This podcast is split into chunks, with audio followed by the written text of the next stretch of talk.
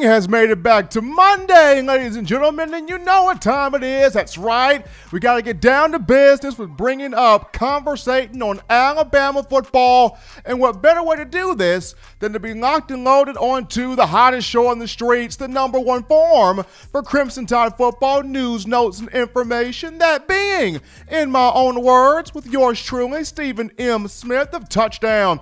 Alabama Magazine. Very excited to start your work week off and having you guys tuning into the network on today as we're bringing this to you as always from Tuscaloosa, streaming this via YouTube. And speaking of the channel, go ahead right now, give a thumbs up on the show, give a like on the show, hit that subscribe button, and turn all of those notifications on so that you can have the best analysis on your Crimson Tide. Speaking of Touchdown Alabama magazine, you can purchase individual copies of the magazine, have those sent to your door. The link will be found in the description. But as always, we start every week off by addressing the better half of the room. This show does not go without this brother right here. It's John Ivory in the production studio. John, let me hear you one time. What's going on, Stephen? What's going on with the chat? Hey, make sure you guys share the show. Copy the link right now. Show your family and friends because you do not want to miss. You don't want them to miss this show. We have a hot show tonight. Absolutely. And we want you guys being a part of the conversation. Now, you can do this by calling 205 448 1358.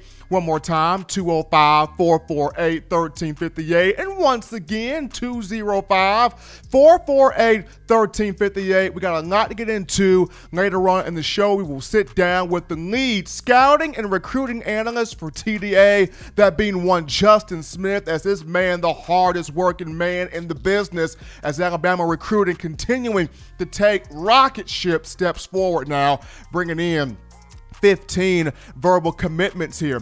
But we start things off with a couple of updates. First and foremost, Alabama continuing to have student athletes represent the football program on these preseason award watch list. You have here Dylan Moses who is on the uh, Dick Butkus Award list. Dylan Moses, along with Shane Lee, both were recognized by the Butkus Foundation on today. Uh, both guys representing the 51 linebackers, as both of these two were named among the 51 candidates for the Dick Butkus Award, which goes to the nation's top inside linebacker, or the nation's top linebacker, period. But unfortunately, Christian Harris not named to this list. No offense to Dylan Moses and Shane Lee, both guys ter- uh, terrific young men, know, great athletes, but want to kind of see Christian Harris's name on here as well. But the young man from Baton Rouge, Louisiana, this will be more motivation for him. Also, Patrick Surtain II named to the Jim Thorpe Award watch list, which goes to the nation's top defensive back. So kudos to kudos to Dylan Moses, to Shane Lee, and to Patrick Surtain all of those guys being listed here. Another update former Alabama and Oklahoma quarterback Jalen Hurts has signed his rookie deal. He and the Philadelphia Eagles have come to terms on a four year deal worth $6.02 million. The deal is also worth $1.9, $1.9 million in terms of a signing bonus. So a $1.94 million signing bonus. Hurts a four year deal worth 6.02 million. A great collegiate career both at the university of alabama where he was a conference champion a national champion a national champion just a leader among men and of course at oklahoma a conference champion a heisman finalist and guiding the sooners to the college football playoff. But we jump into now topic number one here folks of the conversation and it's, it's just crazy how prior to the COVID 19, the coronavirus pandemic, it was supposed to have been Alabama, University of Southern California, the USC, Tro- uh, the USC Trojans to start the season on September 5th in AT&T Stadium in Arlington, Texas. It was supposed to have been Alabama USC. Now, of course, for a lot of you out there, in Nation, the thought process was, well, Alabama's going to roll over and beat down USC anyway. And that's probably true. And that's more than likely true. But at least with playing USC, Alabama had somebody that was a household name, a big time program, a power program, a brand you could recognize, right? A brand you could recognize. So when the global pandemic hit the sports world, you know, heavily, especially the collegiate world in the month of March, and you had everybody get sent home. And of course, now the uh, Big Ten, the Pac 12, and the ACC have all gone to a conference only look, which led to USC canceling the season opening matchup with the Crimson Tide. The question became okay, who could Alabama get? Who could Alabama schedule? Who could the Crimson Tide play? Then the rumor started about, well, maybe TCU's the team. Let's see if Alabama can get TCU. And Tide Nation, you guys were excited about that. I mean, TCU, it's not Texas. It's not Oklahoma. It's not one of these upper echelon schools, but TCU under Coach Gary Patterson, still a good program, still a marquee brand, still a brand you recognize. Uh, with TCU, they, they typically have one of the better defenses in the Big 12 and in college football. Gary Patterson, one of the more underrated coaches. It would not be a long travel for the Horned Frogs, seeing how the program is in Texas. So TCU was a thought. But after the initial conversation started, it died down. You have not seen many people talk much about TCU since then. And then afterwards, more you know rumors started about, well, how about Notre Dame? And folks were like, sweet Jesus, Notre Dame, let that happen. You know, good God, let that game happen. Two powerhouse programs, two big traditional powers, two major money grabbing, ratings grabbing programs. I mean, anytime you get the opportunity to play against Notre Dame and Brian Kelly, Alabama fans, you want to take that chance. You want to take that opportunity. That could be the biggest, most highly rated game of the year. So people are like, yes, let the Irish happen. Let this game be the one. But of course, Greg Byrne, athletic director for the Crimson Tide, shot that dream down quickly. Alabama will play Notre Dame in the future, just not to start the 2020 college football season. So you were thinking about USC, you were thinking about TCU, you were thinking about Notre Dame. Neither of those three happening, and then to start, and then to going, and then to kind of end the weekend on last week, the team that has been rumored to possibly, potentially be the Week One opponent for the Crimson Tide, BYU, the Brigham Young Cougars, BYU, and no offense to BYU. No offense to you know, the fighting Mormons. You know, BYU, who was the school that was private school, private university owned by the Church of Jesus Christ of Latter day Saints. So, no offense to BYU. I'm not offended by the opportunity to play BYU. I'm offended by the process that's kind of led to this moment because going back to last week, of course, you guys mentioned any football is better than no football at all any type of football is better than not having a season. And while I agree with you and while I understand where you're coming from, the equivalent to playing BYU, it's kind of like this. Say, for example, you wanted to go to McDonald's, you wanted to go to Mickey D's because you were craving the home style chicken meal. You were craving it all week, like a madman or a mad woman. You were craving home style chicken all week. And you go to McDonald's, you go to the drive through, and you ask for the home style chicken meal, and they tell you, I'm sorry, sir or ma'am, we're sold out of the home style chicken meal. Uh, we do have a great deal on the filet of fish and you go from to are you kidding me? I don't want no filet of fish. This is not why I came here. I came here for my darn homestyle chicken. And if you wanted to give me a consolation prize on the deal, at least give me something on the on the quarter pounder. I mean, I'll take a quarter pounder as a consolation prize. I don't, I don't want no filet of fish. I came here for the homestyle chicken. And, and, and you are just kind of, you know, really upset because your mouth was so on that homestyle chicken. They're offering you the filet of fish. You didn't come here for this, and then it's whole, it's just, it's just a big mess. It's just a big mess. And once again, I'm not offended by BYU. It's just when you look at the opportunity of possibly playing USC or possibly TCU or possibly Notre Dame, and then you're hit with BYU, and it's just the game on the surface, if BYU becomes the game for Alabama week one, just on the surface, this game just doesn't do it for me. Now, I could be wrong, and I'm praying I am wrong. BYU could be the game of the year. BYU could be the most fun, entertaining, intriguing matchup of the season. Who knows? I don't know, but just off the surface, just on the surface, just not doing it, you know, for, you know, for me because I mean, th- this is not Gary Crowton BYU. This is not even Bronco Mendenhall BYU. I mean, uh, the, the, the only reason why this game would have some substance is due to, of course, Steve Sarkisian played at BYU, and uh, you know the Cougars have had some great quarterbacks to come through the to come through the uh, the program. Uh, Steve Young came through there. Jim McMahon came through there. Both were Super Bowl champions. You know, Young for the 49ers, McMahon for the Chicago Bears. Ty Detmer came through the program. He was a Heisman Trophy winner in 1990. And of course, Sark you know, came to the program. But this is a BYU team under head coach Kalani Sitake. Uh, Kalani Sitake, who is entering his fifth year with the program. He is 27 and 25 in his first four years. Three winning seasons. He does have a losing season at four and nine, you know, with the with the Cougars. The last two years, they were seven and six in each of the last two years. Now, a lot of people are talking about, well, Steven, keep in mind, you know, this same BYU team, they took down Tennessee last year, took down the Vols, took down Jeremy Pruitt's bunch in Neyland Stadium in Knoxville.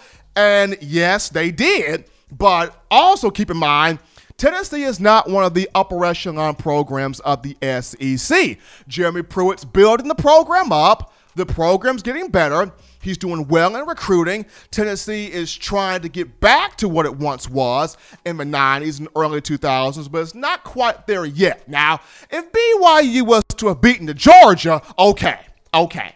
If BYU was to have beaten LSU, all right.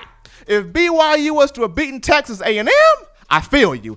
Even to a certain degree, if BYU was to have beaten Auburn, I can understand that as well. But Tennessee, not quite the upper um, the upper echelon program or among the upper echelon programs quite yet. Now, you know, once again, if, if, if this was Bronco Mendenhall BYU, if this was Bronco Mendenhall BYU, I would have a completely different tune about this because when Bronco Mendenhall was coaching the program from 20 uh, from 2005 to 2015, that 11 year period, I mean, he had some dogs. He had some physical animals. He had players that were tough, that were hard nosed, that were physical, that were skilled guys. He had some good quarterbacks in that program as well.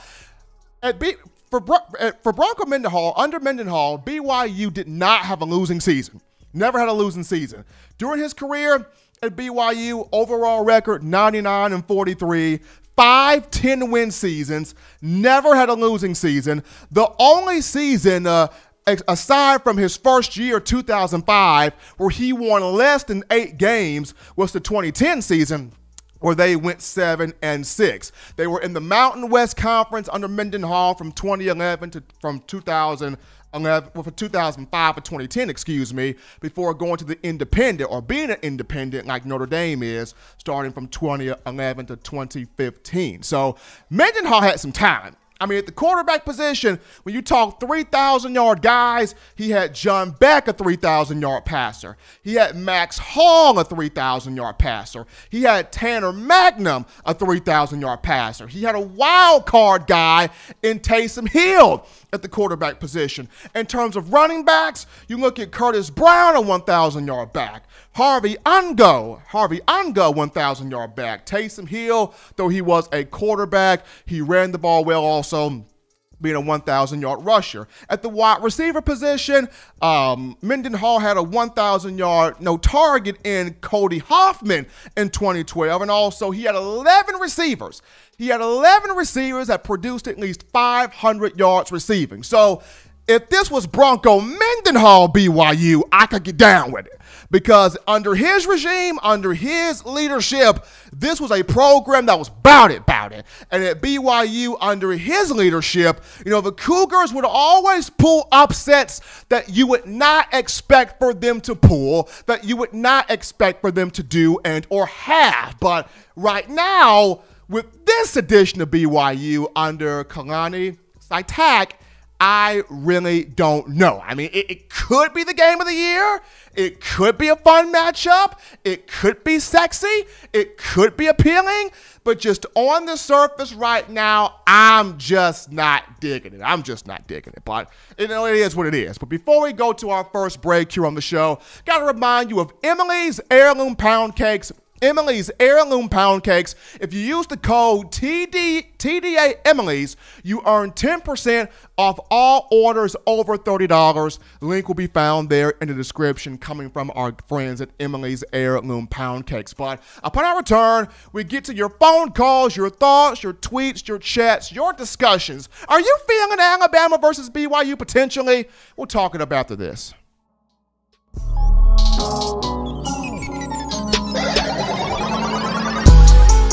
Every sports fan deserves the proper representation. Whitwell Sports introduces to you the title towel. Wave that title towel in the air like you just don't care in support of Nick Saban and the Alabama Crimson Tide. Only $9.99 and it lasts a lifetime. Head on over to whitwellsports.com and get your title towel today.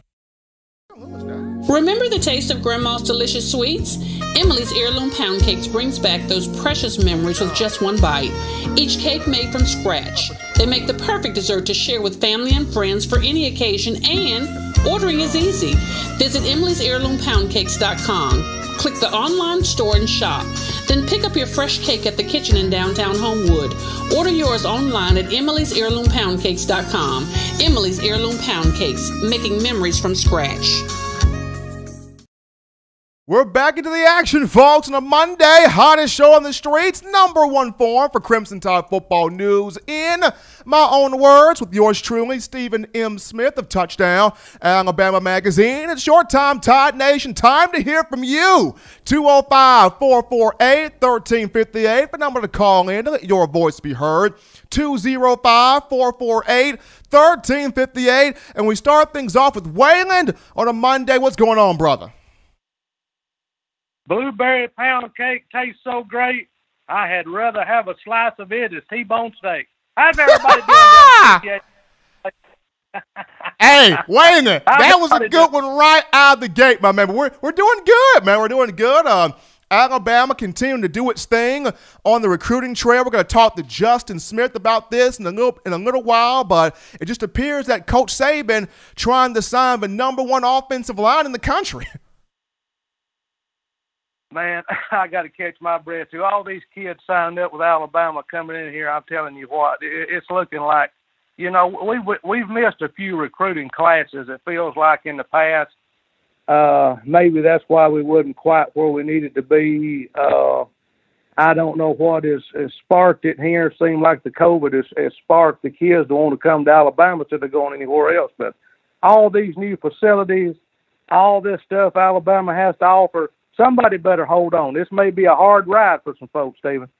It, it, it may be. And going back to something you mentioned there, Wayne, and there were a few recruiting classes that Saban and the Tide felt like they missed on some guys. And this is the reason why this year, you know, Coach sat his staff down and basically said, guys, you know, I wrote the book on this thing. We're going to get back to old school recruiting, fostering relationships with these young men, their parents, their families, selling the selling the program to them. We're selling them on the program. And it feels like the staff bought into what Coach Saban said, and they are really fostering these relationships, these mamas, these daddies, these grandparents, these aunties, whoever reigns as the guardian for, you know, these athletes, they are really sold on having their young men come to this program. Yeah, that's exactly right. He's got them. Uh, I mean, really, he really must have sat down and had a big talk with everybody there. You know, uh, it was a come to, to Jesus moment, man. I, I think so. I, I believe that's the way it's looking, the way these kids are coming. But I know we got a lot of people in the queue, and you know, John, he passed away this weekend, John Lewis. But remember, he said the burden of hate for hate is too heavy a burden to bear. So that's what we need to remember. Uh, instead of doing the poem tonight, is our civil icon John Lewis, and uh, and there ain't too many of us old hard Democrats left, like myself there. But you know, we don't want to make the show political, but you know, there's still a few of us out there, and we still remember these people that, uh, like I always say about the Alabama program, that laid down that smooth asphalt for all of us to be where we at today, Stephen. And I, and I think a lot of people in this country has forgotten what these people have done. Well, absolutely. But as long as people like like you and myself, Waylon, and others, you know, don't forget the uh, the pioneers, we'll be all right. That's exactly right. So, hello to everybody in the chat. Y'all have a safe Tuesday, and we'll get a poem together here. Maybe a good one for Wednesday or Friday. We're working on one, and we'll see everybody Wednesday. See y'all later, Stephen. Bye bye. Appreciate you weighing in as he always starts us off here on the show. We got another call in the queue on a Monday. You're live on In My Own Words. What's going on? What's going on, Stephen? How you doing? This is Sean from Huntsville. Yeah, it, the, the man himself calling in. What's going on, Sean? Nothing much, brother. Nothing but let's kick back at work, listening to you on my little my little my little computer. You know what I mean? Um, wanted to run this by you real quick. I might be the only fan to say this, but I got to keep it honest, man. I uh, I'm appreciative of the. And I pray to God we get football back. I pray to God everybody can be safe and we can have it back in a safe manner.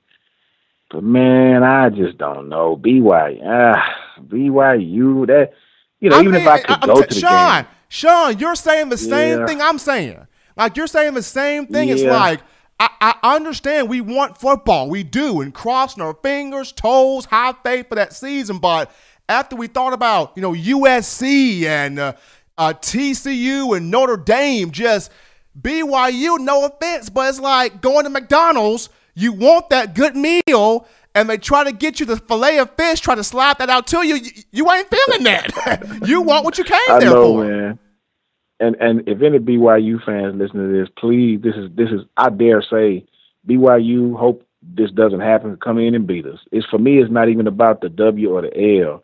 It's just that game. I just have a hard time sinking my teeth into it, man. I just ah BYU. I just don't know. I just I wish we was playing somebody else that had a little more candor, a little more that could, a little more team that could really, I would, really, really push You know what, Sean? I would love, I would love for Oklahoma to switch out its yep. cupcake to start the season and play Bama? Man, I, I, I dare say Oklahoma, Penn State. Give me somebody like that. I know we got Georgia in week three, but man, I, that opening game really set the tone for your whole season, man. You know, and I, I, I just wish we were playing. Is is the BYU game? Is it it is it in blood yet? Is it is it is it is it down yet for real? For real? Is that not, playing? It's, or is it it's still not, in talk? It's it's not down yet. It's still just basic. It's still just basic talk right now. But that's the program that has emerged now as a potential possible, you know, right. week one matchup. Now, me, I wanted Notre Dame when I when I heard Notre Dame float through, and you know, Coach Saban playing Brian Kelly, and there's a big yeah. difference between the 2012 Notre Dame team and this team. But 2012 Notre Dame team, uh, you had the best thing you had was Tyler Eifert and the whole Manti Te'o fake girlfriend thing. With this Notre Dame, you got a bit more pieces. yeah, you know that game with you know, it, and I understand they trying not to overshadow the, the Georgia game, man, and you're trying to find an opponent that that all the politics line up, you know, and everything, and who who open dates and things of that nature, and conference a lot, you know, conference games and cupcakes and everything got to line up. I understand the, the the the politics that come with it, but I just hope, man, no disrespect to BYU, please, any BYU fans, no disrespect to you guys. For me, I'm not even thinking about the outcome of the game. It's just I was hoping for a bit more splash on that first game, man. But either way, I'll be happy and thankful. But that's definitely a game that I'll probably be at home watching, regardless. you know what I mean? No disrespect. But uh, we'll see what. Hey, call in. Yeah. We'll see what happens, in, uh, though, man. no doubt, no doubt, man. I want to say this real quick. Your last caller, Waylon, I love listening to that guy, man. He he he, he lifts my spirits, man. He always seemed happy. You know, I love. I want him to know he got fans out here that listen to him on your show, and and uh, you know, we, we'll continue to support, man. Absolutely, man. Keep listening to us. Appreciate the call. No problem. Also, always good having Sean calling as well. But we got another caller in the queue as y'all lighting this up on a Monday. You're live on In My Own Words. What's going on? Hey, how you doing, Steven? Doing pretty good. Pretty good. Yeah, I was. Uh, you wanted to get um, your thoughts to see if um if, if I was listening to the last guy. I had my own question about it anyway. Uh, I kind of agree with him too. I'm not really, you know, um, geared up for for BYU. But I mean, at this point, it doesn't really matter. We you know we can play uh, uh, Birmingham Southern. And I'd be satisfied as long as we're going to have a season. But um, I wanted to know if, if there's any other other opponents that are um, kind of viable, or uh, I don't know if that's the right word or not, but uh, that you might think would be good uh, possibilities that you can throw out um, for that first matchup of the season. I would like I like Baylor. I like Baylor. I think Oklahoma State would be fun. Baylor would be fun. Oklahoma State would be fun. Let's see here. Who else we could throw out here? Man, this, this is it, it's so difficult with the Big Ten, the ACC, and the Pac-12 doing what they did. Uh, Baylor, Oklahoma State, Texas Tech, but it depends on who who they would have at quarterback. I mean, they don't have Patrick Mahomes anymore, so whoever Texas Tech would have at quarterback, if it's intriguing, that's a tough one, man. But if I, if I had to give my two just off the bat right now, give me Baylor. No, no, I got three. Baylor, Oklahoma State. Throw West Virginia in there. Baylor, Oklahoma State, West Virginia. Right, right. Well, like I said, I'm just you know hoping for the season at this point. You know, it didn't really matter, you know, it's BYU or not. But uh, thank you for taking my call and uh, love the show. Appreciate that, man. Appreciate the call there as uh, we're getting some folks lighting up here about this game between Alabama and, B- well, potential game. Not saying it's going to happen, but potential, possible matchup between Alabama and BYU. But fun topic here, folks, as the University of Alabama. How about the locker rooms, man? Crimson Tide got the new locker rooms, the new digs here in the sports uh, in the sports performance building. Uh, this video that you're seeing right now actually came from the Alabama football Twitter page and very, very high tech. As if you look at the locker rooms, you've got each player has their own, uh, you know, locker where you've got the player's name, uh, their position, their jersey number, and their home state. It's really sleek how, you know, Coach Saban and uh, the powers that be in this program are really catering to these young men. But the cool thing about this is Mac Jones and Bryce Young are neighbors in the locker room. Ho ho! Hey hey!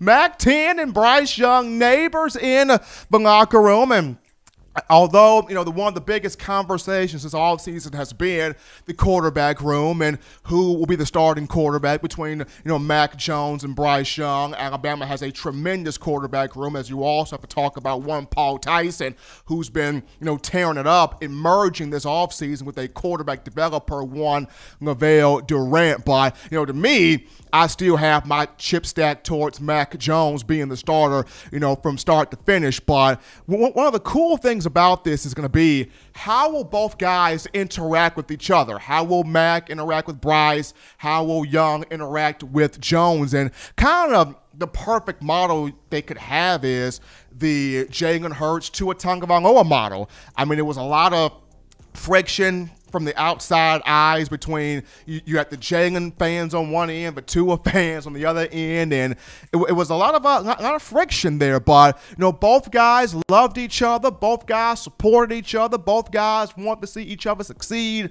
They helped each other out, and you know, in the end, you're looking at you know, an SEC championship for both guys in 2018. Of course, a national championship for both guys in 2017. So hopefully, you know, Mac and Bryce look at that model that was presented by, you know, Jalen and Tua. They take some things from it, they learn some things from it, they grow from it, and they add their own spin to it and, you know, make it their own as, you know, both guys try to help each other out in a quarterback room led by one Steve Sarkisian. But we go to another break here on the show. Don't touch that dial or just getting your chest warm. Upon our return, we sit down with Justin Smith, the lead scouting and recruiting analyst for TDA, to talk Terrence Ferguson and the rest of this 2021 class after this.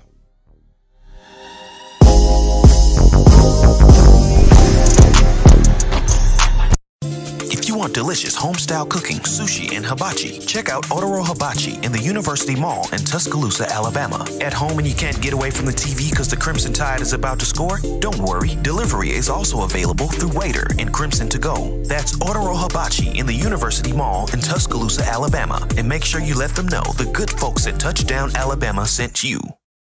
Touchdown Alabama Magazine is Alabama football's premier publication. A subscription to Touchdown Alabama Magazine is the perfect gift for any Alabama fan. For exclusive news and information, recruiting updates, a free annual print magazine, and more, go to touchdownalabama.com and click join. Only $5.95 per month or pay $49.95 for a full year subscription. That's a saving of almost $22. Go to touchdownalabama.com today and roll tide.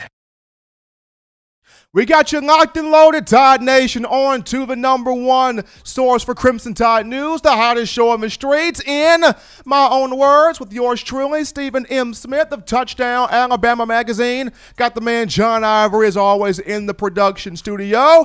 And we hop on over to the In My Own Words hotline. We pick up my brother from another mother, the recruiting man, the boots on the ground. This guy does it better than anybody else does. It's Justin Smith of Touchdown Alabama Magazine to talk some 2021 recruiting. Justin, how you feeling, man? I know you you got to be on the road right now, but how you feeling? I'm doing pretty well, Steven.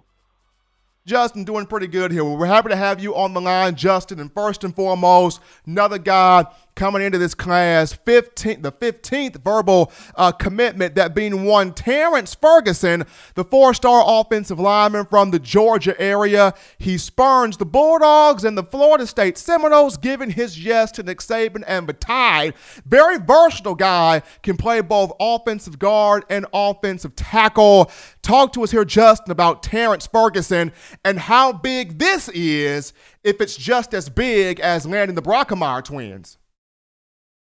Well, I think this is huge for the Tides 2021 recruiting class, adding to that impressive offensive line class that the Tide could quite possibly pull again. Him, of course, joining the Brockermeyer twins in J.C. Latham. So I think this this is a great pickup for Alabama in this 2021 recruiting class. You're adding a 6'4", 6'5", 300-pound kid who could quite possibly play guard or tackle. Like you said, I really like his strength as a run block, run blocker. I think that his biggest strength at the moment. His ability to be aggressive, not afraid to get to the second level and attack linebackers, defensive backs down the field. So you really like to see that out of a Terrence Ferguson. And I think this just brings forth that conversation that um, a lot of Tide fans are excited to talk about that potential great offensive line class that the Tide could pull in this recruiting cycle.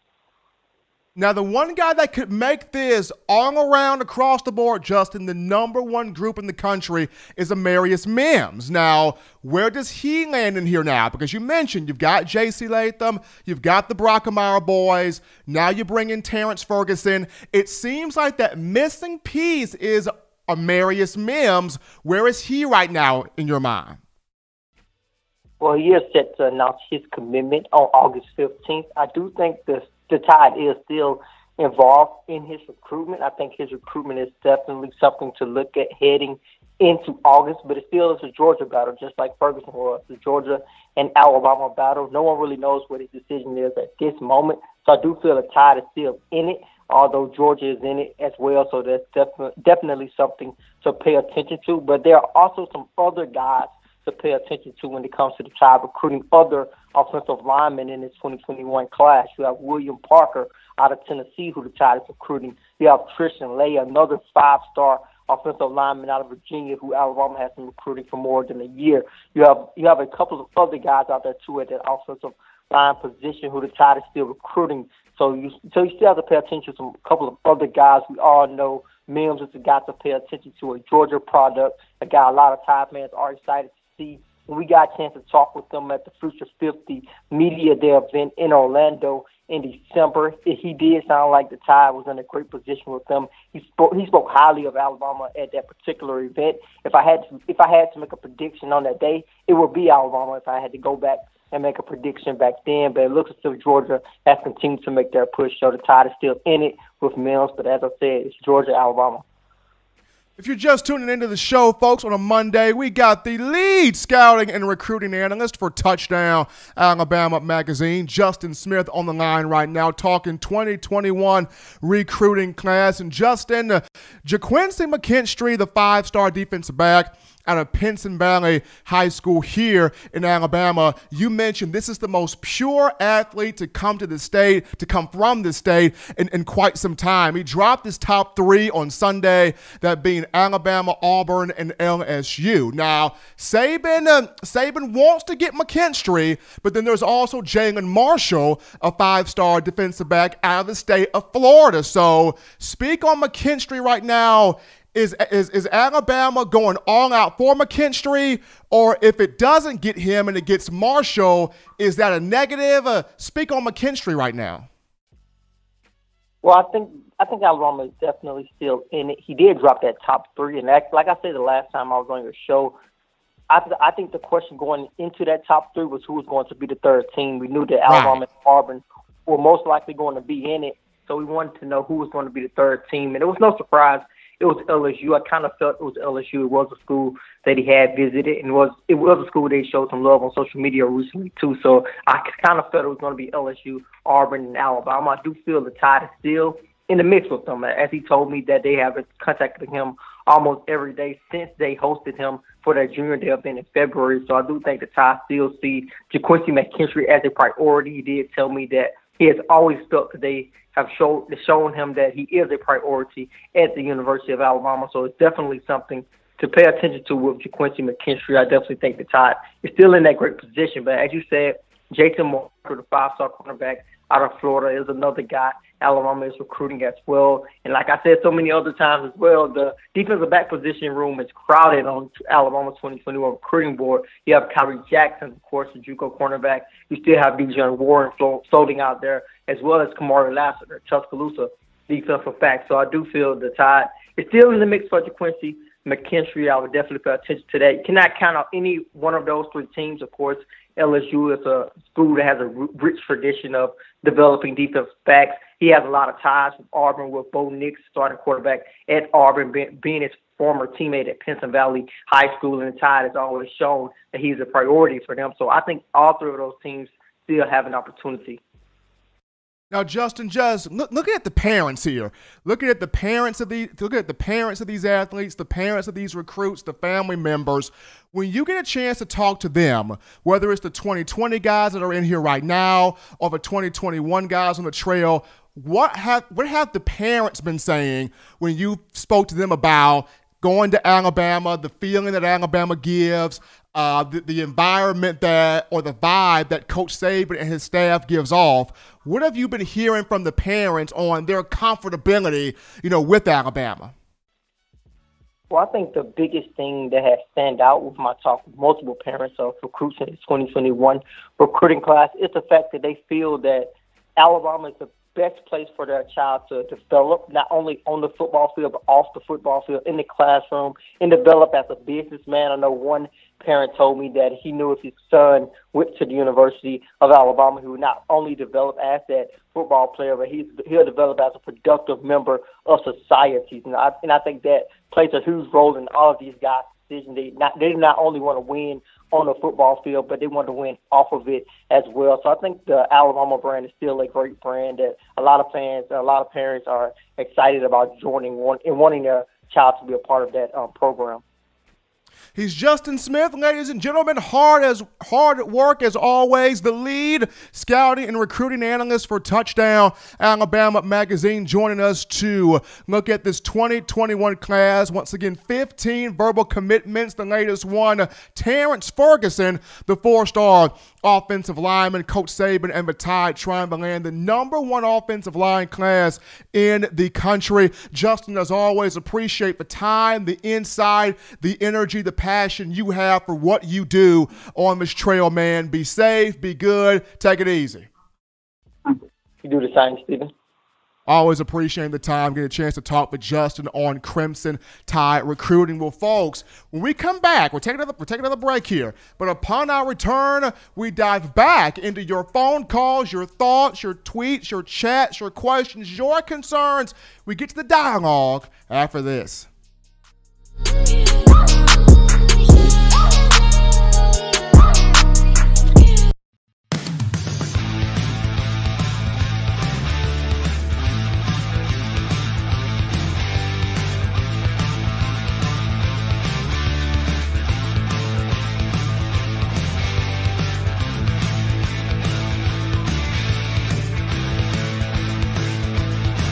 T-Town Menswear in the University Mall in Tuscaloosa.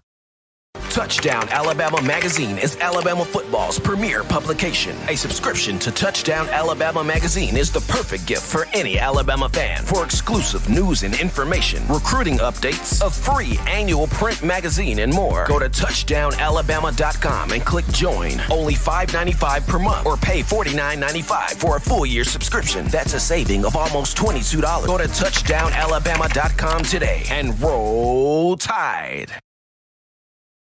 Back in from the break, ladies and gentlemen, on the number one form for Crimson Tide football, hottest show on the streets in my own words, with yours truly, Stephen Smith of Touchdown Alabama Magazine. Be sure to always give a thumbs up, give a like on the show, hit that subscribe button, and turn all of those notifications on so that way you can have the best in news, notes, updates, and analysis on your Crimson Tide. But it's your time again, Tide fans, 205 448 1358 for number to call in to let your voice be heard 205 448 1358 and as you're getting your thoughts together i want to remind you of this.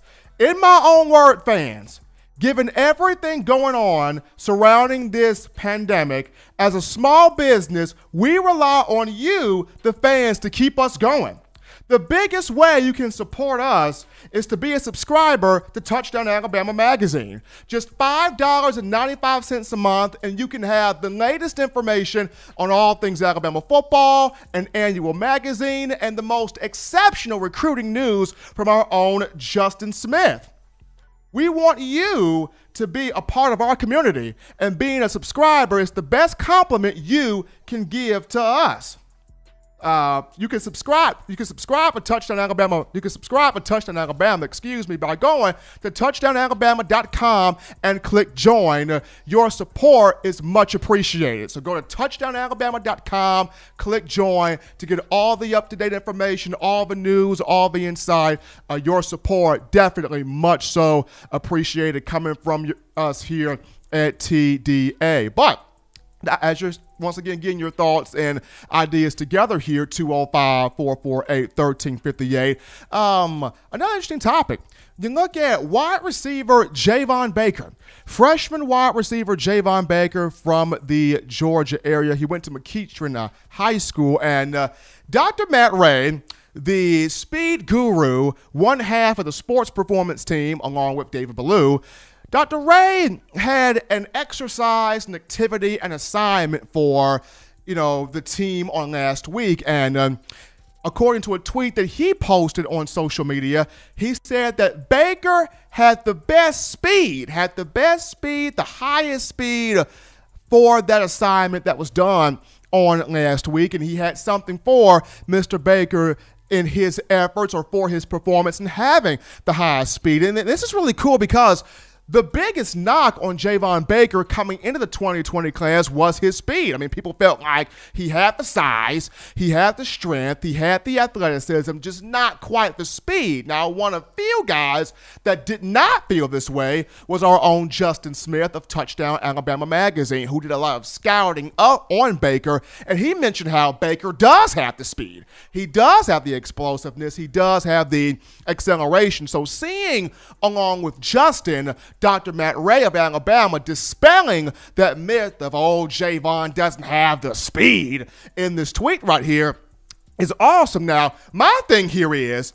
did Javon record the highest speed in terms of just all the freshmen that he came in with?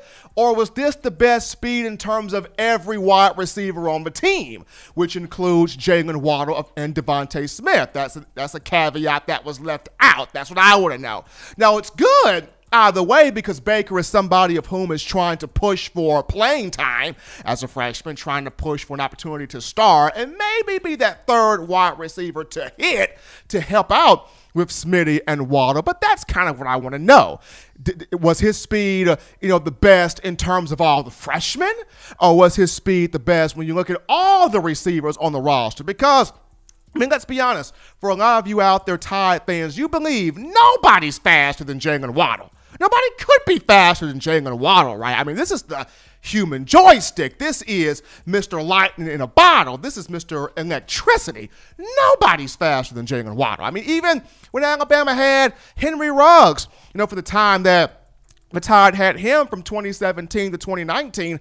It was a constant fight between who's faster. Is it Ruggs or is it Waddle? Is it Ruggs or is it Waddle? I mean, both of the guys would race, and it would be just by the dibbit, the smidget of margins that Henry Ruggs would beat, you know, Jaylen Waddle. And then at the NFL Combine, we saw Ruggs put down the ungodly time of 4.27.40, you know, in the 40-yard dash, which that was just ridiculous. So you had that, and you know, once that happened, fans were like, okay, it's legitimate. You know, Ruggs faster than Waddle, but this time around, Javon Baker, who has the weight, he's over 200 pounds, but Dr. Matt Rhea saying he had the best speed, the best time, the fastest time in this assignment, in this activity, in this activity, in this exercise that was done on last week. Was this the fastest time among the freshmen? Or was this the fastest time when you look at every receiver on the roster? That part remains to be seen. But it's just good on Javon Baker to uh, to get that done. Now, John, I want to ask you a question if you feel like answering this. Uh, John, do you feel like Javon is faster than Jaylen Waddle? I don't think anyone's faster than Jaylen Waddle, so I don't know. I'm gonna have to see a race, like a straight up race or something like that. I mean, I, I want to see, I want to see a straight up race too, and, and this is another reason why we got to have football, right? This is another reason why football has to happen this year because I want to see in a race, I want to see in a practice, I want to see in a game, you know, who's faster, who, who's the fastest receiver on this team? Is it Jaylen Waddle?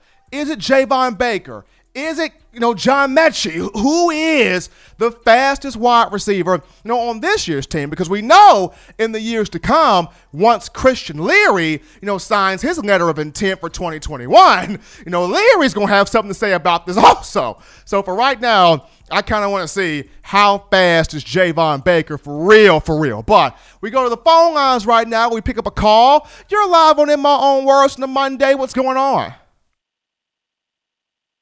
Hey, what's going on? The young Sway from down the bay. All right, Sway, Sway, what's going on with you? Not much. I was just gonna listen and you start talking crazy, man, about somebody being faster than water, bro. That it did all that. You feel me? We're not going there tonight, Steven. I mean, I don't. Th- honestly, I don't think anybody on this team is faster than Jalen Waddle. I'm just saying the information Dr. Raiden put out here as you know Baker being the fastest. Dude, tweet y'all put up there. He ain't say that the bro was faster than everybody, man. So let's just put the brakes on, bro. I seen dude film, he good and everything, but he ain't got the speed like that. Come on now. We, I'm saying I, I, th- that's why I want to see football, man. I want to see this for myself. I want to see this for myself. I'm not saying he got that. The speed. highlight from when he was in 12th grade, bro. I mean, he fast, he good and everything, but he ain't faster than water. Come on now. I chill with that. Y'all know that my boy I called about about four five months ago. I told y'all about the anybody messing with, with, with water. You see? I told y'all that a long time ago. I ain't tell you what my name was, but that was me that called in. Hey, hey, sway, sway. Oh, we feel bro, you. I'm sorry. I ain't you. trying to be disrespectful, but I'm just saying, like, y'all got chill on my brother, dog. Hey, hey, right, right, right now, right now, sway. Hope he, I hope, I hope he hear the truth though. Like, no, no lie. I hope Yeah, he hear the truth. true, true. Like, I just, right. I just want to make sure, like, we ain't just gonna be saying like y'all putting too much expectation on that dude. And I think he, he raw and everything, but I just don't think he faster than you know what I'm saying Water. But I don't want to like be disrespectful and just interrupt the show like that. I just want to call in and just give my two cents on that. You know what I'm saying? But I appreciate what you're talking about and everything. I just want to call in and you know what I'm saying clear that up. Feel me? I feel you on that one, sway, sway. I, I feel you on that. Appreciate it, man. Appreciate that. All right, dog. Always appreciate Sway calling in here. I'm not saying that he's faster than Waddle. No, I'm not saying that. I don't think he's faster than Waddle. I'm just saying Dr. Raiden sat here and dropped this tweet, and it's just kind of interesting that he brought this tweet into the conversation. But we'll see. It's just another reason why football's going to happen this year because there's so many players that I want to look at. I know John, you want to look at at some point in time to see, you know, who's going to be the real deal in terms of this upcoming season. But we take another break right now on the show. But upon our return, we dive into one Najee Harris. There's an NFL scout, former NFL scout, but an analyst for NFL.com really loving the game that Najee Harris puts on display. So we'll talk Najee Harris on the other side of the break. Don't go, into, don't go anywhere, folks. We're coming back.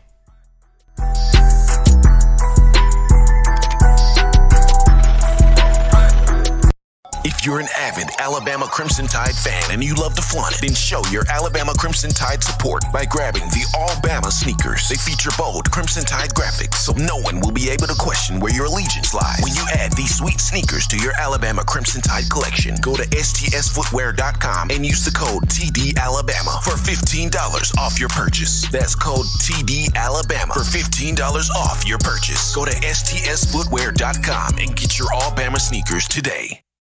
Touchdown Alabama Magazine is Alabama football's premier publication. A subscription to Touchdown Alabama Magazine is the perfect gift for any Alabama fan. For exclusive news and information, recruiting updates, a free annual print magazine, and more, go to touchdownalabama.com and click join. Only $5.95 per month or pay $49.95 for a full year subscription. That's a saving of almost $22. Go to touchdownalabama.com today and roll tide. All right, people, in my own words, back in from the break, hottest show on the streets, number one form for Crimson Tide football news. With yours truly, Stephen Smith of Touchdown Alabama Magazine. Got the man John Alvarez always in the production studio. And we look at now one Najee Harris at the running back position. And uh, there's a particular former NFL scout, particular NFL.com analyst. And as I mentioned on uh, you know, a recent show here on last week, you know, there, there, there, are select few people that I put a lot of stock, you know, that I put stock in in terms of their evaluations, their analysis on the NFL draft. And this is no offense to, you know, Todd McShay and Mel Kiper Jr. They're two of the best in the game. They get paid for what they do. But when, you know, guys like Daniel Jeremiah and Bucky Brooks put something out, I kind of lean more so to them because not only did they play the game, but they both actually scouted the game for pro teams, for pro programs. And so their analysis is more so, I guess, hard hitting. So Daniel Jeremiah is literally starting his uh, his evaluations on 2021 draft prospects. And he's doing this series on YouTube called The Three Terms, to where he looks at a lot of the highly profiled guys and he gives three huge scouting terms for all three of them. So, broke down Najee Harris over the weekend. And the three terms he used for Najee Harris patience, contact balance, and smooth patience, contact balance, and just really, really smooth in his in his style, whether it's in the run, whether it's him running the football or him in pass protection. And I tend to agree with Jeremiah on all three terms. I mean, the patience of Najee Harris, we saw it last season, especially when he got more aggressive enough, waiting for plays to open up, but not only waiting, hitting that hole immediately as it opened up getting up and down the field north and south and being intentional about it. I can see the contact balance where he's not being brought down by one guy easily. He's dragging guys with him. He's keeping his feet moving, keeping his feet churning, you know, picking up those extra two, three, four, five yards needed to move the chains, keep you in a good down and distance situation. And just the smoothness or fluidity, you know, of his routes as a route runner out the backfield and also as a running back. So I agree with those three terms that Jeremiah, you know, put down on paper there. My main thing for Najee has always been in this upcoming season, and of course, former Auburn uh, running back Brad Lester, also former NFL back Derrick Blaylock. They both were more so Lester than Blaylock, but both have had a hand in guiding Harris in this area, and that's just getting his speed, just getting a little bit more speed on him. Uh, Lester's got him doing different shuttle runs, and right now he's got his shuttle time down to you know 3.7 seconds. 3.7 seconds, according to a video that Lester had on Twitter you know, a couple of days back. But that's that's one of the main things. But aside from the speed, uh, the thing that I've been on you know Harris about is being consistently, intentionally aggressive from start to finish. That's the main thing, and it's what made. Uh, Derrick Henry the monster that he was. It wasn't the fact that Derrick Henry was bigger than everybody else. Of course he was. It wasn't that he was faster than everybody else. And it, with him being at 6'3, 247 pounds, that brother was fast as lightning. But the thing that set Derrick apart was he was more aggressive than everybody else. The moment his hands touched that football, he knew where he was going with it. He was intentional and where he was going and where he was going with it. And the moment his hands touched that football, he was aggressive about it. He was aggressive in hitting that hole, attacking it, whether it was off the guard or the tackle going inside north and south, or if he just knew I've got the ability to hit the outside, hit the perimeter, and get plays and get yards on the edge. He was aggressive from that viewpoint, that standpoint as well. So that's always been kind of my biggest thing, you know, with Najee. It's not his size. He's got the size at 6'2, 230 pounds. It's not his athleticism. It's not his instincts. It's not his intelligence. He's got all of those things. My thing with Najee has, has always been how consistently – aggressive can you be upon that ball touching your hand? Can you be uh, intentional in between the tackles in the run game? Can you be intentional when you're catching that ball out of the backfield, not just hurdling guys and juking guys out the way, but doing what Josh Jacobs did also? Y'all remember what Josh Jacobs did in that college football playoff semifinal against Oklahoma? JJ lowered the shoulders and boom, knocked that Oklahoma DB to the ground.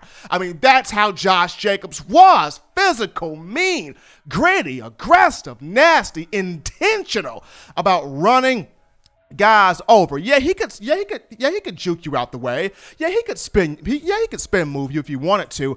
But Jacobs took pride. Jacobs took you know confidence. Jacobs took you know a lot of uh, confidence in uh, knocking you on the ground. He took a lot of, uh, you know, get up and go, a lot of umph about just knocking you down. So to me, that's the biggest thing here. You know, for Najee Harris is being, you know, aggressive upon being consistently aggressive upon that ball hitting his hands. As I've always stated, going back to the numbers he had last year, he got better as the season went on. I mean, of course, overall, 209 carries, you know, over 1,200 yards rushing, 1,224, 13 touchdowns.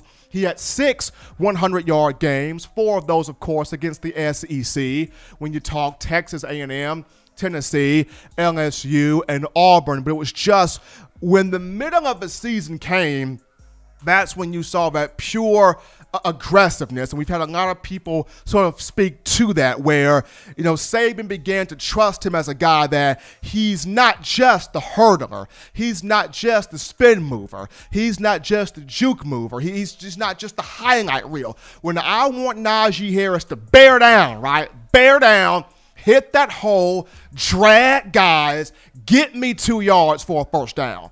Get me three yards for a first down. Get me four yards where you are having defenders on your ankles as you're dragging them forward for a first down. Can, can I have a Najee Harris that can do that for me also? So that was on Coach Saban's mind.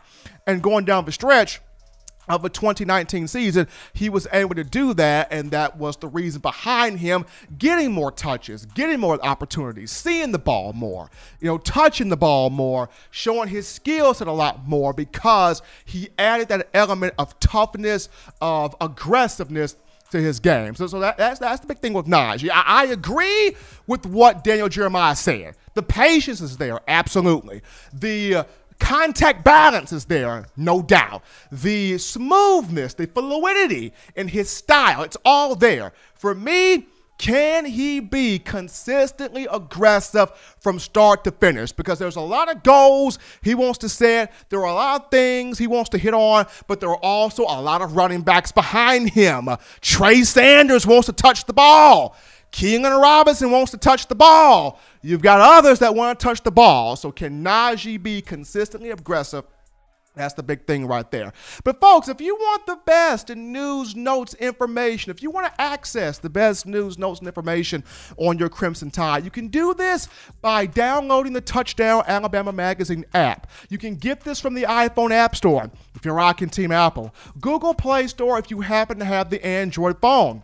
For your audio listening needs, we have you covered on iTunes or Apple Podcasts, Spotify, Stitcher, Spreaker, Google Play, TuneIn Radio, Overcast.fm or iHeartRadio. If the good and gracious Lord sees fit, I shall return on Wednesday, continuing the topic that is Tide football. As always, Bama fans, if you want individual copies of Touchdown Alabama magazine, you can purchase those right now, have those sent to your door. Link will be in the in the description. But until next time, husbands love your wives, wives appreciate, value those husbands, children continue doing those things legitimately now to not be born bored. Get those three hearty meals a day, those three great laughs a day. Protect yourself, protect the loved ones around you. Until next time, folks, it's been in my own words.